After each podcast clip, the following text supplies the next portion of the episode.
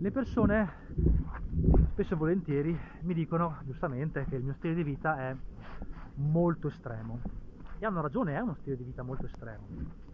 però non si rendono conto che anche il loro stile di vita in realtà è estremo. E per il semplice fatto che tutti vivono in quel modo non lo rende uno stile di vita equilibrato, lo rende, lo, rimane uno stile di vita estremo soltanto che è considerato il modo di vivere normale e quindi nessuno si sogna di fare ragionamenti che possano in qualche modo eh, mettere in discussione l'equilibrio o meno di quello stile di vita. Perché vedete,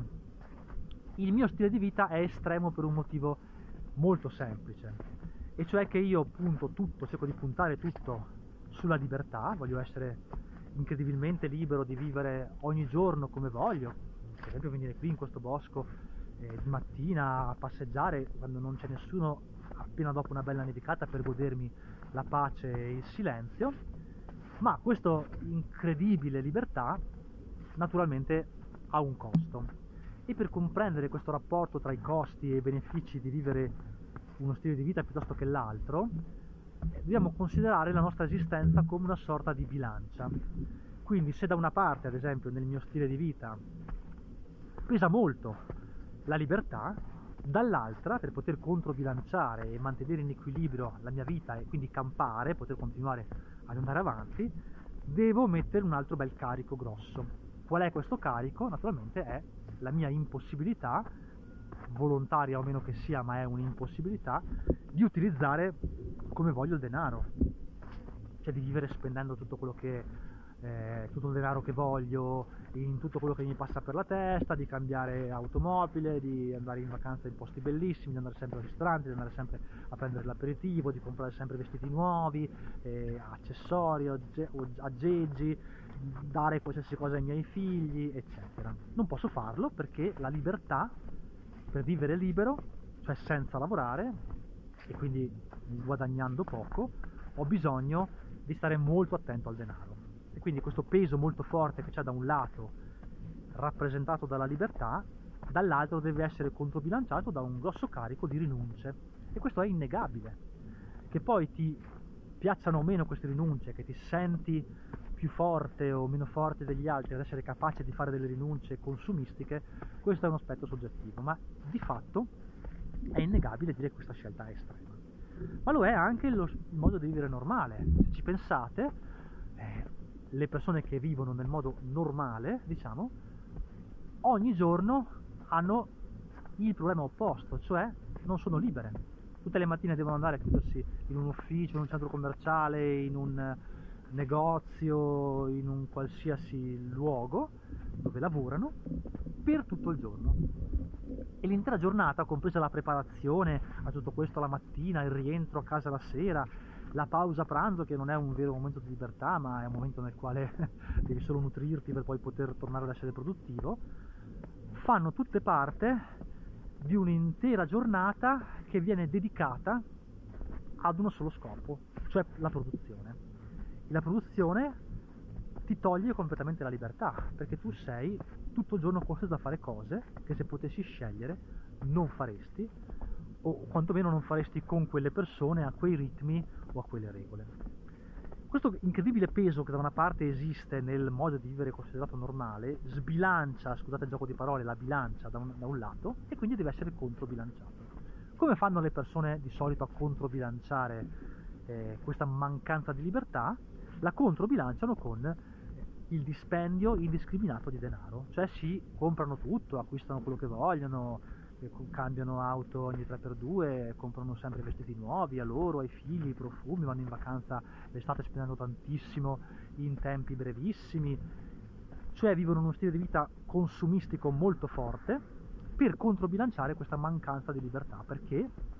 per sentirsi bene nel poco tempo che hanno a disposizione hanno bisogno di eh, in qualche modo gratificarsi attraverso l'acquisto. Poi c'è anche un altro aspetto che è legato al fatto che non avendo tempo devi pagare molte delle cose che potresti fare da te, ma questo è un altro aspetto. Dunque anche il modo di vivere normale, e questo è quello a cui volevo arrivare poi in questo ragionamento, è di fatto un modo di vivere estremo, soltanto che per il semplice fatto, come dicevo, che tutti lo adottano, le persone non si rendono conto di quanto sia estremo e, vuoi anche perché mal comune e mezzo gaudio, vanno avanti un po' col pilota automatico, ma poi puntano il dito nei confronti di chi fa scelte che sono pur estreme, ma dall'altro, dall'altro lato dell'estremo, senza rendersi conto che anche loro,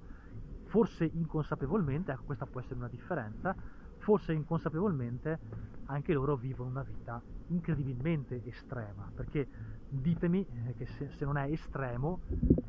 trascorrere l'unica cosa che tutti abbiamo, e cioè la vita, e cioè il tempo, facendo cose che non vogliamo fare. Qual è la differenza tra essere nati o non essere nati vivendo in questo modo? Ho molta difficoltà a, a vederla. E allora cosa possiamo imparare da questo ragionamento? C'è sempre una morale, no? Poi alla fine. Cosa, cosa ci può servire pensare a questa cosa? Beh, ci può servire a capire che questa bilancia innanzitutto può essere mantenuta, se vogliamo, ad un equilibrio più semplice, cioè rinunciando un po' da una parte e un po' dall'altra. Quindi pensando ad esempio di lavorare semplicemente meno, eh, prendendosi un part time, oppure lavorando stagionalmente parlando, o comunque dando molto meno peso al lavoro e quindi avendo un po' più di tempo a nostra disposizione che ci permette di vivere senza dover, eh, doverci basare totalmente sul denaro e gratificarci attraverso l'uso del denaro, l'apparire, quello che le persone insomma mettono in campo tipicamente. Quindi si può mantenere un equilibrio meno estremo da un lato e dall'altro. Questa è una volontà, una scelta che ogni persona può fare di sua sponte, ecco direi. L'altro aspetto interessante è che qualora si volesse cambiare, cioè se ci trovassimo in una certa condizione, con la bilancia sbilanciata nella direzione del modo di vivere normale e volessimo cambiare completamente e vivere in modo totalmente sbilanciato verso la libertà, cioè come faccio io,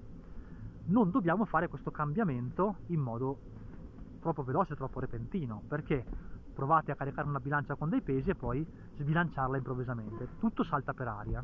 tutto cade dalla bilancia e in questo caso sarebbe la nostra vita ad andare a pezzi, a cadere a pezzi. E quindi se vogliamo fare un cambiamento attraverso eh, delle scelte, delle piccole scelte quotidiane, attraverso eh, eh, il, il, uno stile di vita nuovo, questo, questo, cambiamento deve essere attuato lentamente. Nessun cambiamento estremo porta a risultati positivi, porta ad un successo, o comunque diciamo le probabilità sono molto più basse se attuiamo un cambiamento che porta da un estremo all'altro in maniera troppo repentina, cioè tutto è molto probabile che vada per aria. Quindi quando si vuole cambiare il proprio stile di vita, questo paragone con la bilancia ci insegna che dobbiamo togliere un po' di peso da una parte e aggiungerlo dall'altra lentamente, fino a quando poi avremo trovato il nostro equilibrio, che dipenderà da quanto vogliamo puntare sulla libertà, da quanto vogliamo puntare ancora una volta sul lavoro, da quanto vogliamo mantenere forte il nostro legame con il denaro, da quanto vogliamo invece eh, distaccarci. Un cambiamento lento poi, inoltre, ti permette di vedere la direzione che stai prendendo, ti permette di capire quanto la bilancia si sta sbilanciando da una parte e dall'altra e quindi potrai aggiustare il tiro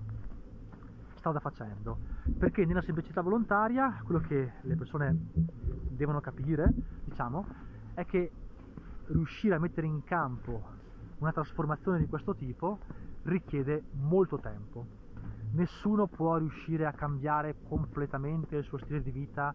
da una settimana all'altra, da un mese all'altro. E se lo fa, lo fa con dei rischi enormi, come il rischio che compiono quelle persone che si licenziano e decidono di non fare più niente, piuttosto che partono e vanno a vivere all'estero senza avere troppe certezze, troppi, eh, troppi punti di riferimento o pochi punti di riferimento in questo caso. Dunque, questo ragionamento diciamo che poi ci ha portati a questa visione eh, equilibrata della vita, eh, ci permette di capire che qualunque scelta poi vogliamo mettere in atto è importante che sia essa estrema da un lato o continua ad essere estrema dall'altra, è sempre una scelta che eh, richiede delle rinunce da una parte e dall'altra e quando si vuole cambiare, quando vogliamo provare a sbilanciarci un po' di più da una parte e un po' di più dall'altra, dobbiamo fare questo cambiamento in modo lento.